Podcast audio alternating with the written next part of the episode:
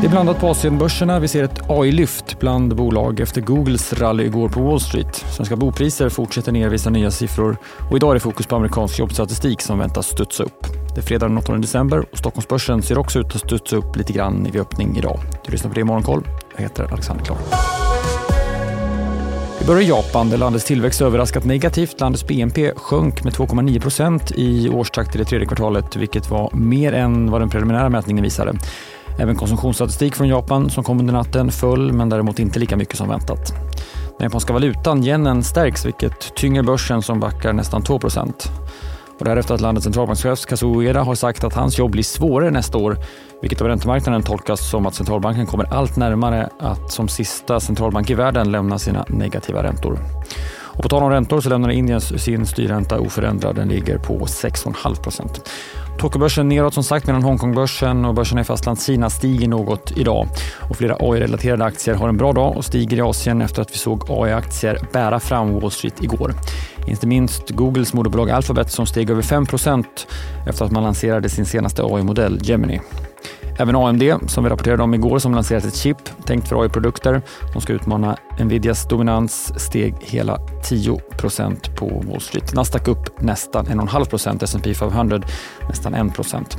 Lugnare på räntemarknaden, men där är riktningen fortsatt nedåt. Takten lite långsammare, men räntorna sjönk och tioåringen står nu i fyra komma femton. Inför vad som för många är dagens höjdpunkt, den amerikanska arbetsmarknadsrapporten för november som kommer i eftermiddag. Förväntan ligger kring hundraåttio tusen nya sysselsatta. Det är mer än vi såg i oktoberrapporten. Men som en boost i dessa siffror är de många strejkande arbetare under hösten som nu ska vara tillbaka i statistiken. Arbetslösheten väntas ligga kvar på tre komma nio procent.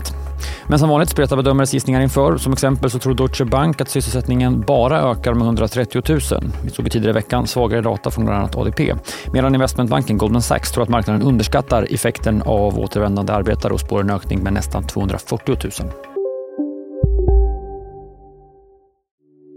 Hej, Ulf Kristersson här.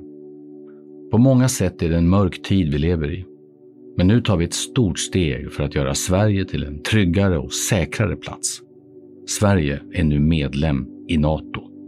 En för alla, alla för en.